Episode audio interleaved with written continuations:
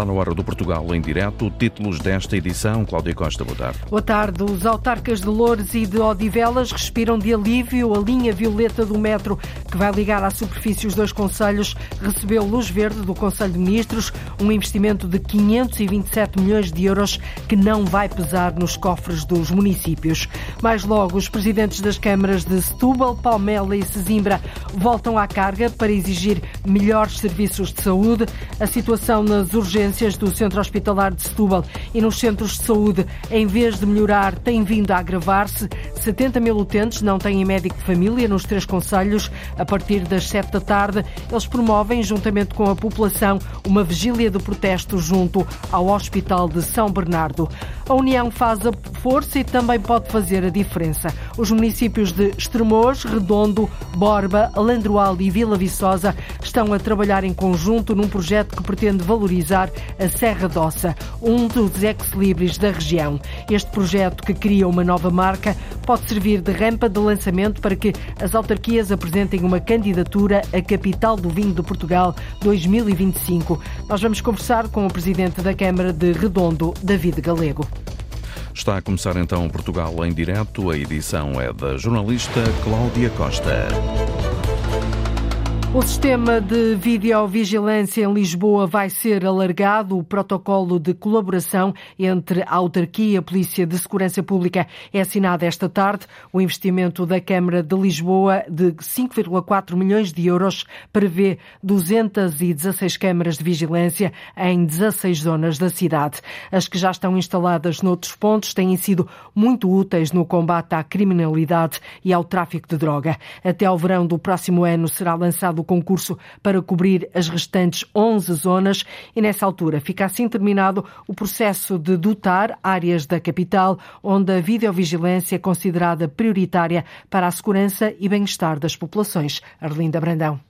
Lisboa vai ter câmaras de videovigilância controladas pela PSP em toda a cidade. Quase 10 anos depois das primeiras câmaras terem sido colocadas nas ruas do Bairro Alto, o avanço da videovigilância em toda a cidade, uma década depois, é formalizada com o protocolo esta tarde assinado entre a Câmara e a Polícia de Segurança Pública. E há um calendário para que aconteça. Estão previstas 216 câmaras de vigilância em 16 16 zonas da cidade. O processo dá agora passos decisivos depois de terem sido instaladas sete deste total de 216 câmaras há dois anos e meio em Santa Catarina. Mudou da noite para o dia, o tráfico de droga diminuiu drasticamente naquela zona, os comportamentos agressivos que se verificavam naquela zona diminuíram muito. Foi uma zona onde se observaram mudanças muito positivas eh, com a instalação das eh, câmaras. Carla Madeira, presidente da Junta de Freguesia da Misericórdia, a única freguesia de Lisboa que tem câmaras de videovigilância. O caso de Santa Catarina, em 2014, como ouvimos, e do projeto piloto do Bairro Alto há cerca de uma década. Verificou-se um aumento da segurança no bairro e, sobretudo, um aumento uh, do sentimento de segurança por parte da população, que é muito importante.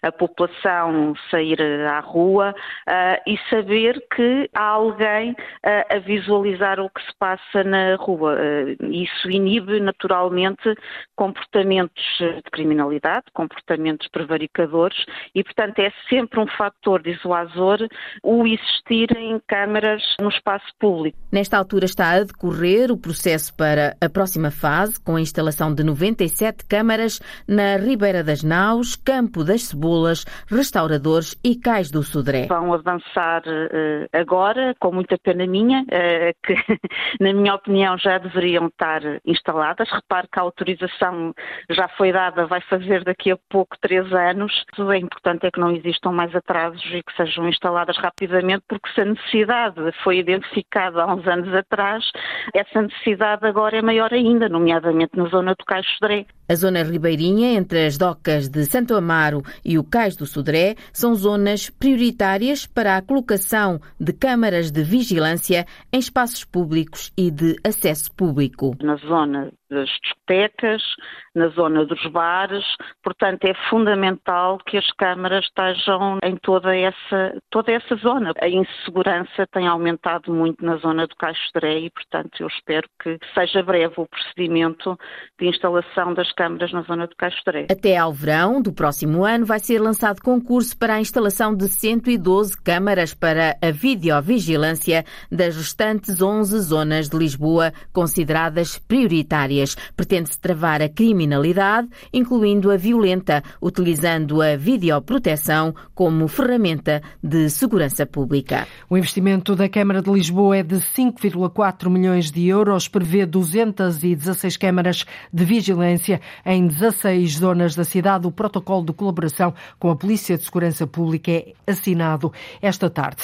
A linha violeta do metro de Lisboa, que vai ligar à superfície os conselhos de Louros e Odivelas, recebeu finalmente luz verde do Conselho de Ministros, uma reivindicação antiga e muito desejada pelos dois municípios. Está assim autorizada a despesa de mais de 527 milhões de euros, uma despesa que não vai pesar nos orçamentos municipais, já que grande parte do financiamento, 390 milhões, será feito através do Plano de Recuperação e Resiliência. O restante dinheiro, 137 milhões, chega via modalidade de empréstimo e orçamento do Estado.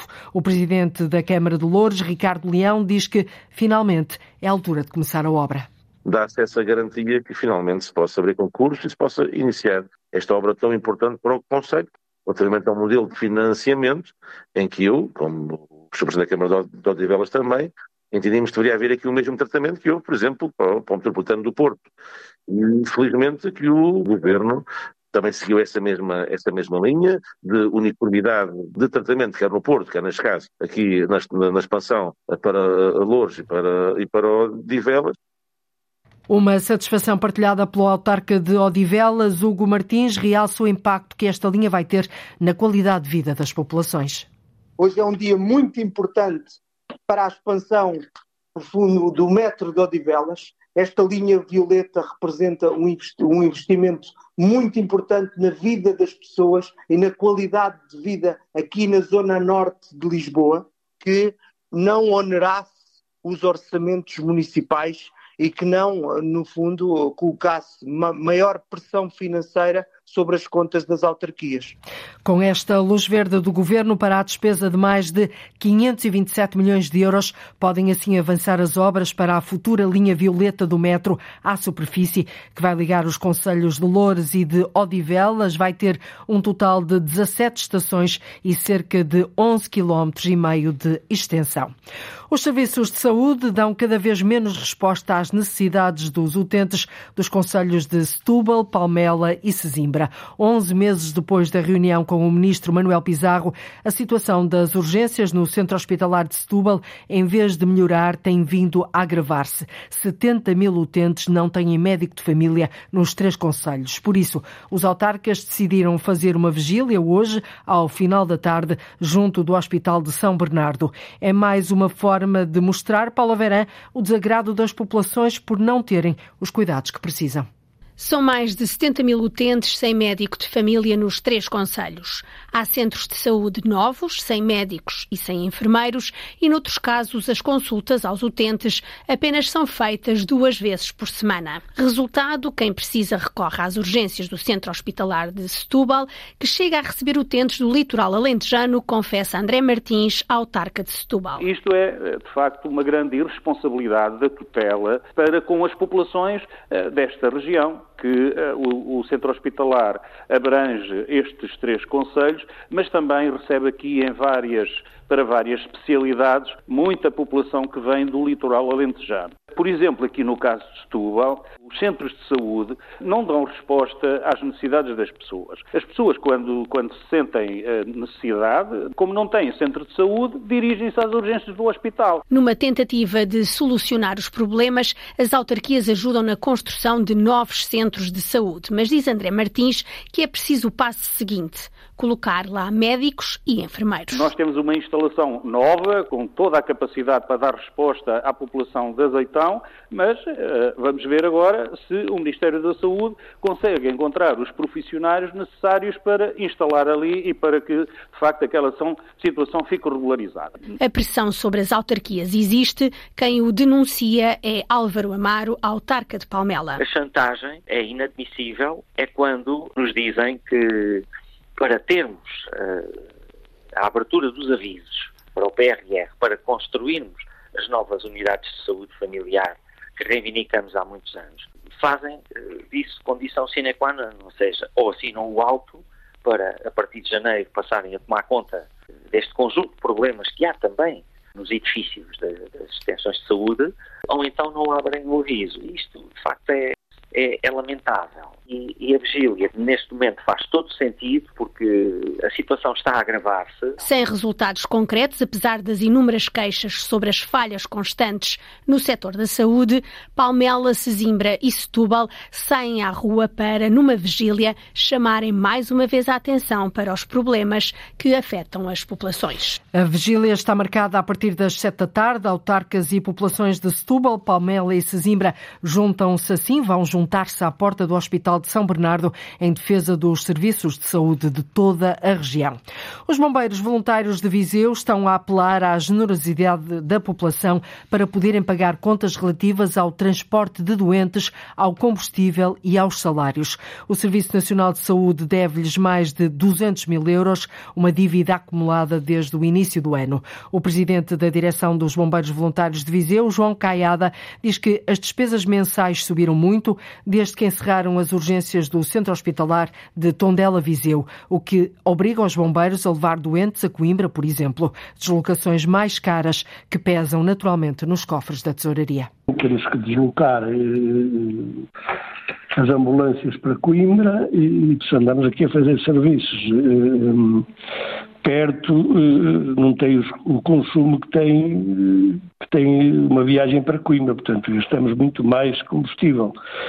Como, como, e portanto é preciso pagá-la, como sabe, eh, e portanto isso, claro, traz, traz custos acrescidos pela João Caiada diz que desde que fechou o serviço noturno nas urgências, as idas a Coimbra aumentaram mais de 30%. Por isso, para poderem pagar as despesas, os bombeiros de Viseu lançaram este apelo aos donativos. Passado algumas horas, algumas pessoas enviaram logo enviaram logo os donativos. Para nós eh, não interessa se é muito, se é pouco, qualquer cêntimo para nós é, é, é muito dinheiro. Portanto, Qualquer oferta ajuda e há essa promessa do SNS de regularizar a dívida de mais de 200 mil euros. Enquanto isso, os bombeiros apelam à generosidade das populações. Nos Açores, a unidade de neonatologia do Hospital de Ponta Delgada, na ilha de São Miguel, precisa de novas instalações. A responsável pelo serviço diz que há duas décadas que não é remodelada. A taxa de prematuridade nos Açores é de 11% e a taxa de mortalidade dos bebés prematuros prematuros inferior a 5%. Ana Leal Pereira. Inaugurada há mais de 20 anos, a unidade de neonatologia do Hospital de Ponta Delgada está agora desatualizada. Segundo Lucinda Pacheco, responsável por esta unidade, são precisas instalações mais modernas. A unidade de neonatologia foi inaugurada em 1997 e desde aí não houve ainda melhorias. Portanto, precisa mesmo de haver uma remodelação, sobretudo nas novas instalações, mais modernas e adequadas. E apesar de já ter havido algum investimento em equipamentos, diz Lucinda Pacheco, é necessário ir mais longe no investimento e no aumento de recursos humanos. Nos últimos dois anos eh, adquirimos eh, dois ventiladores, quatro incubadoras novas que vieram fazer toda a diferença, mas existem outras coisas que são importantes. O aparelho para a hipotermia, o oxígeno nítrico. É preciso fazer investimento, para não falar na equipe médica, não é? Portanto, precisamos de mais recursos humanos também. Quanto a percentagens, a prevalência da prematuridade nos Açores mantém-se equilibrada com a média nacional entre os 8% e os 11%. A prematuridade na região é muito similar à do, do continente. Varia à volta de entre os 8% e os 11%. Eh, Está dentro dos indicadores da Organização Mundial de Saúde dos países desenvolvidos. Já a taxa de mortalidade de prematuros está abaixo dos 5%. A mortalidade é muito baixa, até o momento tivemos um óbito. portanto que a mortalidade é, é, é, é abaixo, é abaixo dos 4, 5%. Lucinda Pacheco, responsável pela unidade de neonatologia do Hospital de Ponta Delgada. Nos Açores há apenas dois hospitais que recebem prematuros. No caso de São Miguel, só acima de 26 semanas de gestação e na terceira acima das 32 semanas de gestação. E hoje assinala-se mundialmente a importância da prematuridade. Amanhã realiza-se o quarto encontro de prematuros dos Açores. A Baixa de Algés, no Conselho de Oeiras, vai dispor de um sistema amovível para reter as águas das chuvas e assim evitar as habituais inundações quando a precipitação é intensa e a ribeira galga as margens. O sistema foi apresentado esta manhã e já está pronto a funcionar em caso de alerta de mau tempo, Lourdes Dias. Trata-se de um sistema de contenção e encaminhamento de águas pluviais para prevenir as inundações quando a Ribeira de Algés transborda devido à queda de chuva forte. Um sistema de vaias amovível, fácil de colocar quando há alertas de mau tempo com previsão de cheias, explica a vereadora da Proteção Civil da Câmara de Oeiras, Joana Batista. Um sistema de encaminhamento de águas que permite, numa situação de transbordo da Ribeira de Algés, escoar toda a água para a avenida principal, a Avenida dos Bombeiros Voluntários, permitindo que toda a zona da Baixa de Algés não seja atacada com o, o, o galgamento de, das águas. Também estamos a falar de um sistema com baias modulares, muito fácil de uh, organizar e colocar no terreno, portanto, numa situação de, de, um, de um alerta amarelo ou laranja, os nossos serviços municipais de proteção civil, acompanhados dos bombeiros, colocam todas estas baias e sistemas modulares nos locais mais críticos, designadamente da Baixa de Algés. Um investimento do município na ordem dos 50 mil euros.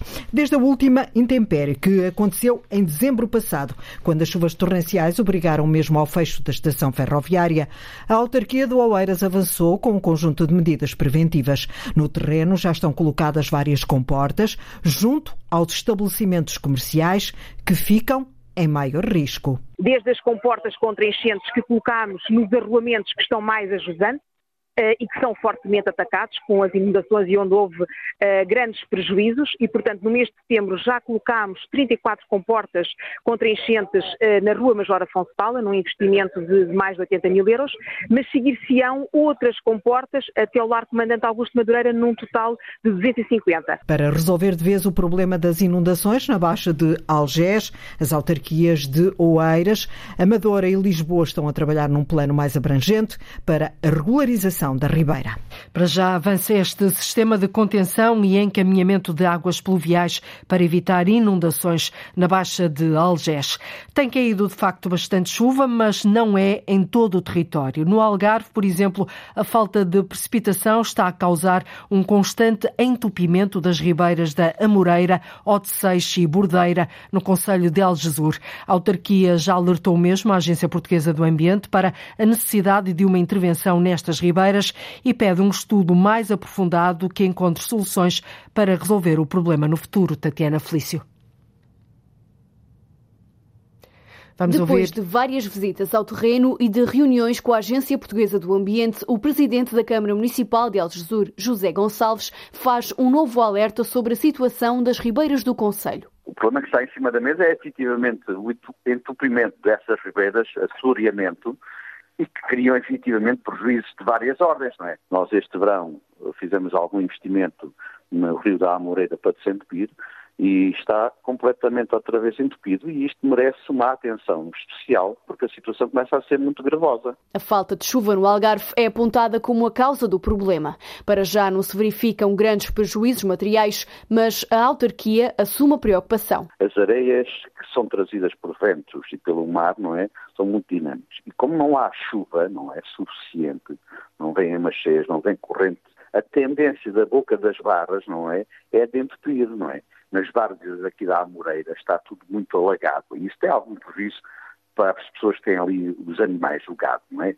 Mas tirando isso não há propriamente prejuízos, não é? Neste momento materiais, há mais ambientais e há, obviamente, a situação manter-se questões que efetivamente se complicam, possivelmente até de saúde pública. Há aqui efetivamente uma preocupação acrescida que tem que ser tomado medidas. Devido ao entupimento frequente das ribeiras do Conselho, o presidente da Câmara Municipal de Algesur diz que é urgente estudar um plano de intervenção para o futuro. Nós estamos disponíveis para colaborar naquilo que for necessário. Mas não podemos, é, efetivamente, andar a gastar dinheiro em maquinaria e passado meia dúzia de dias ou meia dúzia de meses está outra vez na mesma. Não pode ser. Tem que haver, obviamente, soluções. Para o autarca, as soluções podem passar por dragagens ou pelo uso de equipamentos que evitem a acumulação de areia nas ribeiras. E a Câmara de Algesur já alertou mesmo a Agência Portuguesa do Ambiente para a necessidade de uma intervenção nestas ribeiras da Amoreira, Otseixe e Bordeira.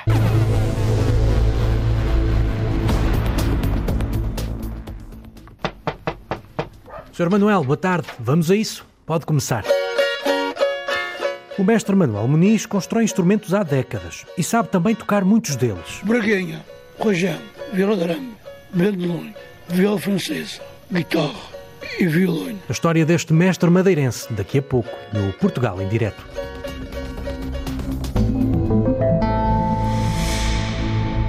Da tarde, 35 minutos em Portugal Continental e na Madeira, menos uma hora nos Açores, está ligado e a escutar o Portugal em direto. Os municípios de Estremoz, Redondo, Borba, Alandroal e Vila Viçosa estão a trabalhar em conjunto com a Entidade Regional de Turismo do Alentejo e Ribatejo num projeto que pretende valorizar a Serra d'Ossa, um dos ex-libres daquela região. Este projeto cria uma nova marca e pode servir de rampa de lançamento para que as autarquias apresentem uma candidatura à capital do vinho de Portugal 2025, já que o vinho é um património que une estes cinco municípios. É nosso convidado o presidente da Câmara de Redondo, David Galego. Muito boa tarde, Sr. Presidente. A Serra d'Ossa, para quem não a conhece, pode descrever-nos aqui através da rádio? Sim, sem dúvida que sim. De facto, hoje em dia a Serra d'Ossa é um dos locais obrigatórios de visita no Alentejo para todos aqueles que são amantes da natureza e do desporto ao ar livre. O que é que oferece? Um, nós temos neste momento uma rede de centros de cycling que permite uh, percorrer mais de 600 quilómetros, sendo que mais de 150 deles estão uh, finalizados para poder usufruir de toda aquela beleza natural da serra. Portanto, também, trilhos de cycle, não é? Trilhos de cycle. Uhum. Mas também uh, a nível do trail, hoje em uhum. dia, muito, muito praticado.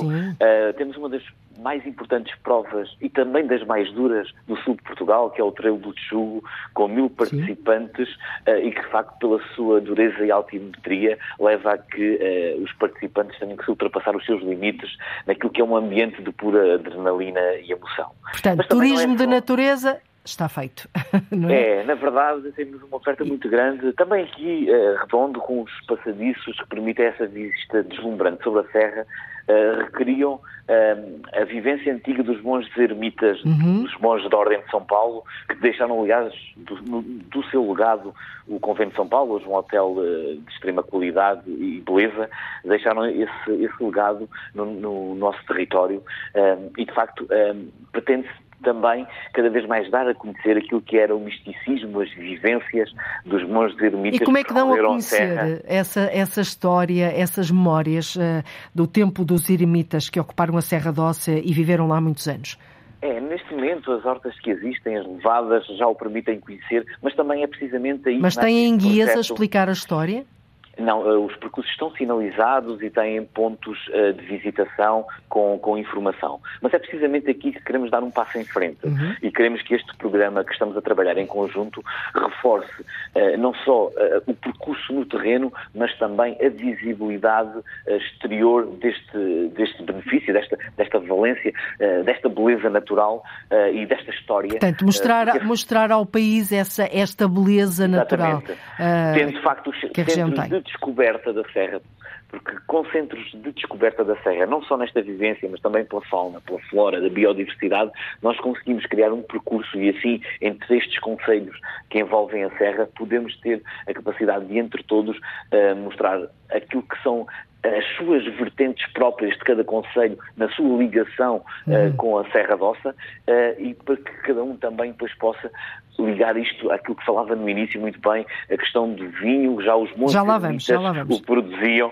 Exatamente. Uh, até porque... É um património que vos une, não é? Sr. Presidente, é um mas antes disso, eu gostava de perceber, a Serra Doça já existe desde sempre, como é que de repente cinco autarcas dessa região decidiram, olha, vamos nos juntar e vamos fazer disto um produto turístico e mostrá-lo ao país de uma outra forma, ou dar a conhecer um património que se calhar é um património natural que muita gente uh, em Portugal não conhece.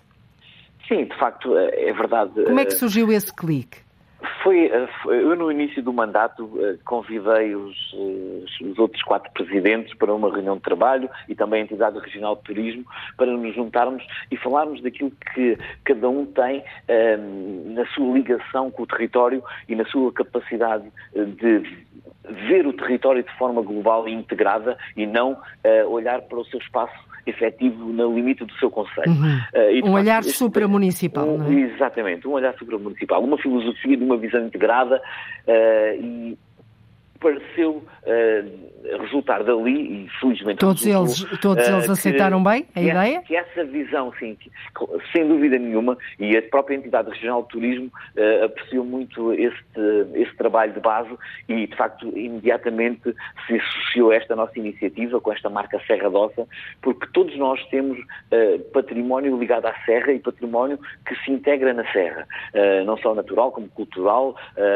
e nesse sentido, trabalharmos em conjunto e promovermos uma marca em conjunto e podermos, eh, digamos, dar visibilidade ao território também uh, com uh, esta marca Serra Dossa, de forma integrada, ainda que cada um tenha os seus pontos-chave, os seus locais de visitação mais, uh, mais próprios de cada conselho, uhum. será sempre uma mais-valia para todos. Aliás, porque o objetivo, penso eu, é levar as pessoas a passear pelo património, a descobrir o património destes cinco municípios, que eu recordo que é Estremoz, Redondo, Borba, Alandroal e Vila Viçosa. Em que é que, Sr. Presidente David Galego, esta marca Serra Dossa em que é que ela se traduz?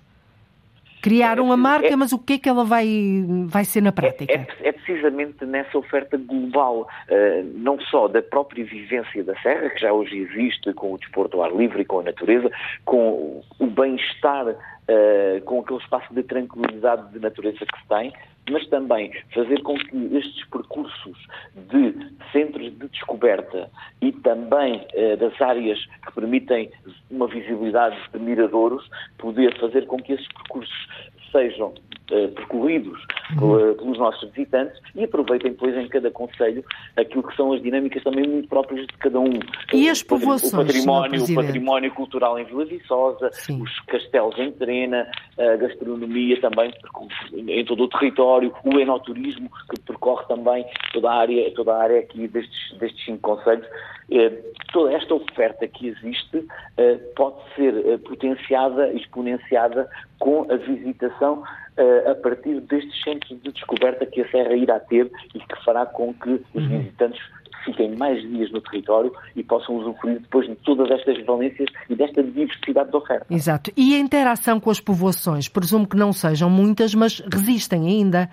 Há povoados, há aldeias, há vilas. Sim, a aldeia da Serra Doce em si é, é uma aldeia pequena, mas que tem tido até uma procura muito interessante uh, para aquisição de, de, habitação que está até alguma antiga e para recuperação. Estão a surgir novos projetos de alojamento local, mas também no lado... Mas as pessoas que lá vivem, ainda vive gente nesses territórios? Sim, sim, sim. A aldeia da Serra Doce, por exemplo, tem 200 uhum. habitantes, uh, tem jovens, ainda não, não sendo... Tem muito, jovens? Uh, tem, tem jovens ainda, que nós vamos também todos os dias com os nossos transportes escolares recolher e trazemos para a escola e levamos. Uh, do lado de, de Borba também Rio de Moinhos, que está encostado, que está encostado à, à, serra também tem uma vida muito ativa e também é com artesanato, com produção de queijos. E presumo que querem também com este projeto uh, continuar uh, a manter estas pessoas que já lá estão, mas se possível também atrair outras, não só para visitarem a serra, mas eventualmente também para se fixarem uh, num território longe dos, dos grandes centros urbanos e do bulício, deste bulício frenético dos dias, presumo eu.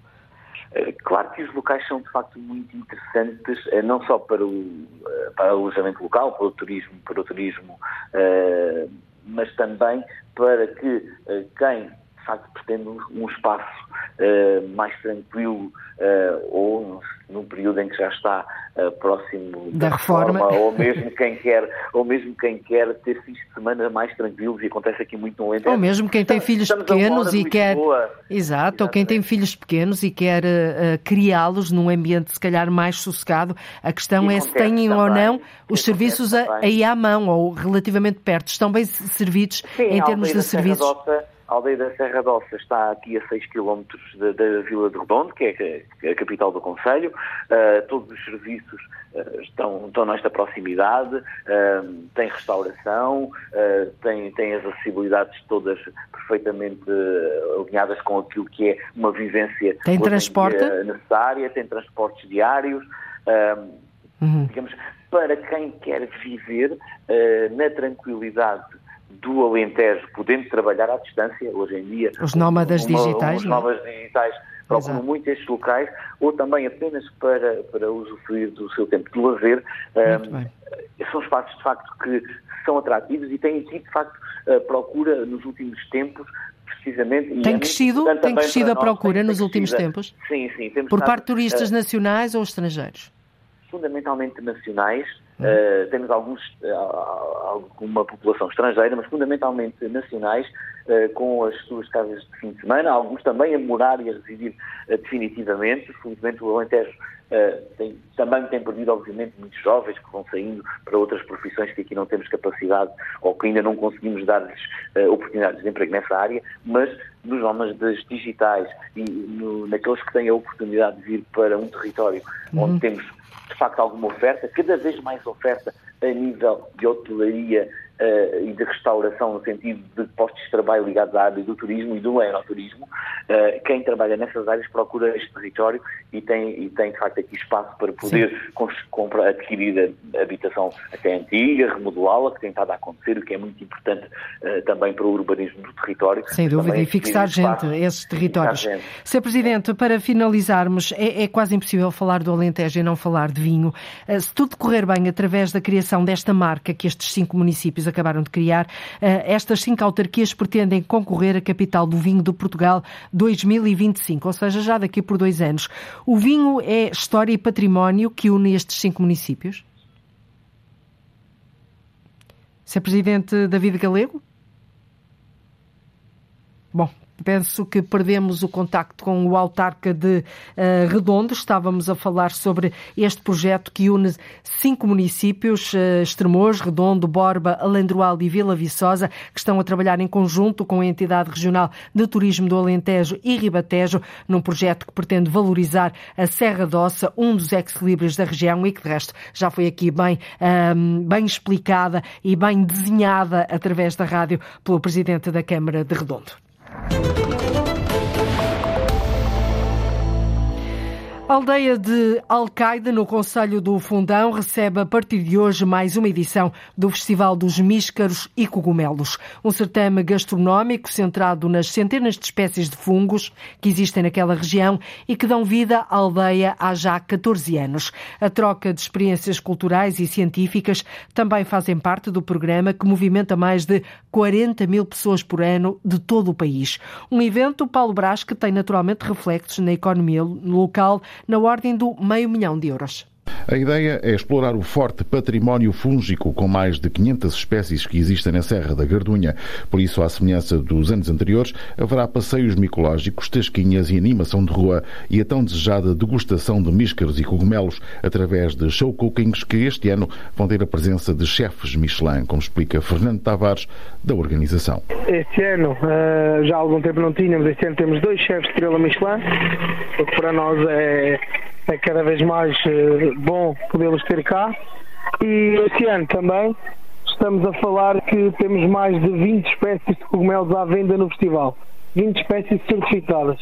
Sempre tivemos 6, 7, este ano temos cerca de 20 espécies de cogumelos que as nossas tasquinhas, as nossas pessoas vão vender a, a, a, a quem nos visita para dar a provar cogumelos que as pessoas nunca experimentaram. Com toda a segurança, obviamente. Com toda a segurança, todo o cogumelo que a gente está a vender, está a vender é certificado. Para além da gastronomia, a vertente cultural e científica também vão fazer parte deste programa, com destaque para um grupo de 150 estudantes de Erasmus de toda a Europa que vêm participar no certame. Participantes de Erasmus que vêm ao nosso festival uh, em, em contexto de, de, trabalho e de, e de licenciatura para conseguirem fazer algumas, algumas tirar algumas ideias sobre os cogumelos, quer ir aos passeios micológicos, quer ver a envolvência do evento e isso cada vez lá está catapulta-nos para tornar o evento cada vez mais diferente e, e para o mundo inteiro, que é mesmo assim. E as causas ecológicas, porque é preciso salvar a natureza. Uma coisa que agora foi implementada uh, desde o ano passado, que é o uso de plásticos uh, proibido,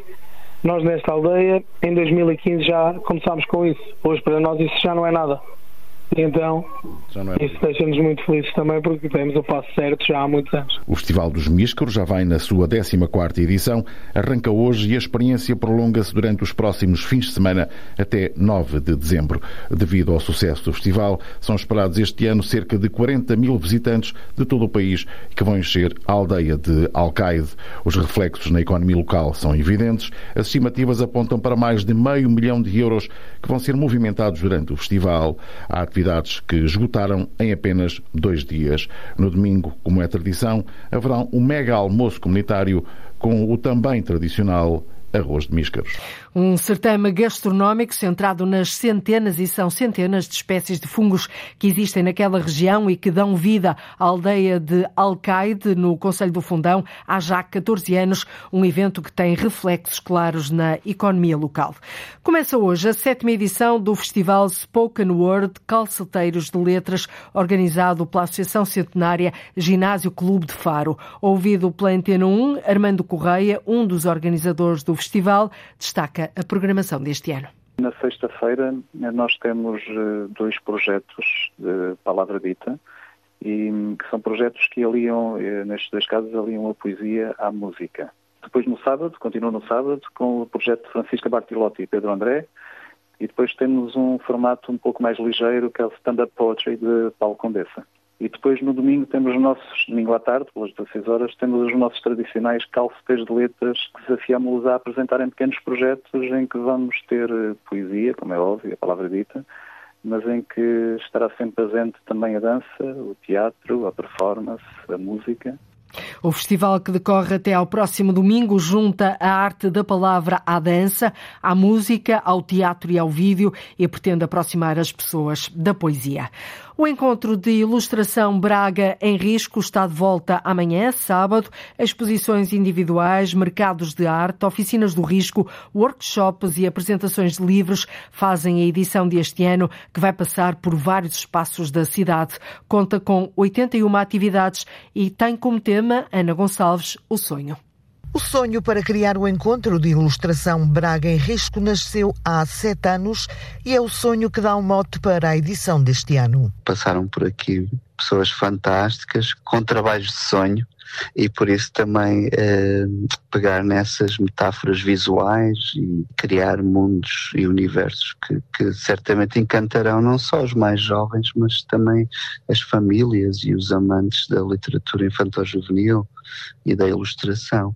Pedro Serumanho, o curador do Encontro de Ilustração Braga em Risco, que amanhã começa na cidade com 81 atividades durante duas semanas por vários espaços de Braga. Onde acontecem exposições e oficinas eh, em, em, vários lugares, que vão desde a Galeria do Passo, a Biblioteca Lúcio Craveira, a Quinta Pedagógica, o Palácio do Raio, a centésima página, e, e todos esses lugares vão ter algo para oferecer e mostrar. Exposições individuais, mercados de arte, oficinas de risco, workshops e apresentação de livros fazem a edição deste ano do Braga em Risco. Convidava as pessoas, obviamente, para o mercado riscado, onde vão estar vários ilustradores. Vamos ter os retratos feios e riscados com três ilustradores, pelo Ricardo Ladeira, pela Filipa Beleza e a Raquel Sem Interesse. Temos também a oficina com o fantástico Paulo Galindro e temos um lançamento de um livro de uma das, de uma das cabeças de cartaz deste ano, que é a Luz Argentina Valéria do Campo. O encontro de ilustração mantém ainda uma vertente inclusiva e solidária através de exposições que apresentam recursos adaptados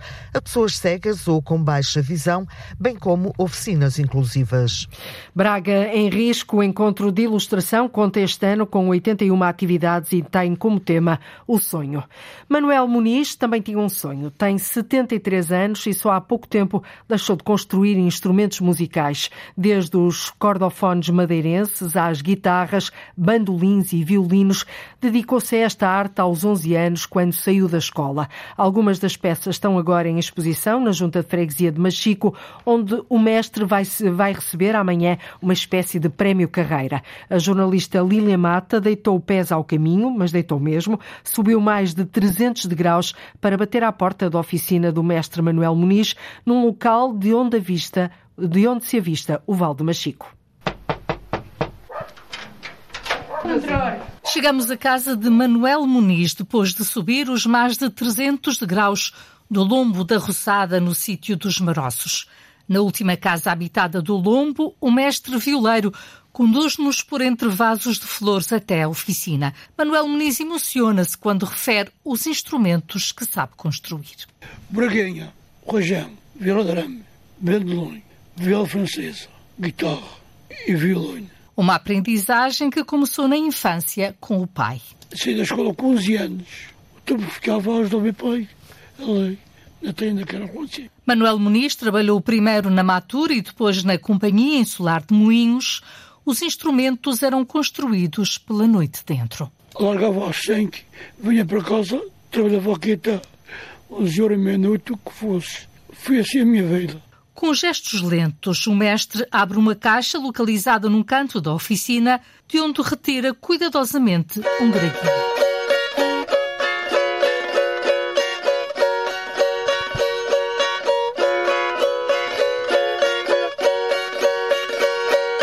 Com a braguinha na mão, Manuel Muniz descreve o processo de fabrico. O braço era bem, uma rocha de lenha, e tirava-se ao pedal. Este toque daqui era colado no braço. E depois era introduzido no molde. Depois as ervas eram feitas e eram ajustadas para introduzir aqui na larga e vinha para o molde abaixo, prendia aqui com um grampo e aqui, assim de madeira, a prender o toque daqui de trás. O mestre violeiro teve cinco filhos, mas nenhum aprendeu a arte. Manuel Muniz reage com humildade ao facto de o seu nome ter sido dado a um prémio no âmbito do Festival Machico a Pontear. Então quase que escusava isso tudo. Fica canhado. Manuel Muniz dirige-se novamente à caixa de madeira e dela retira o seu instrumento preferido. E o violão. Chama a atenção, vem com os ao meu violão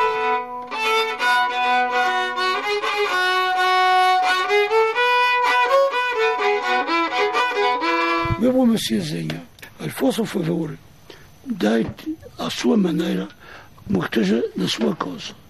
Também vou pôr uma meia, um, um, uma vida inteira a construir instrumentos musicais madeirenses, o mestre Manuel Muniz, de 73 anos, é homenageado amanhã na Junta de Freguesia de Machico, na Ilha da Madeira. E chegamos ao fim de mais uma semana de emissões do Portugal em Direto. Voltamos na próxima segunda-feira a ligar o território de uma ponta à outra. Ligamos o norte e o sul, o litoral e o interior, o continente e as ilhas. Já sabe que caso não consiga escutar o programa aqui na rádio em direto, pode sempre recorrer à internet. Resta-me desejar-lhe um excelente fim de semana. Até segunda, fique bem. Boa tarde, Cláudio Costa, hoje no Portugal em Direto desta sexta-feira. Bom fim de semana. Liga à informação. Ligue à Antena 1.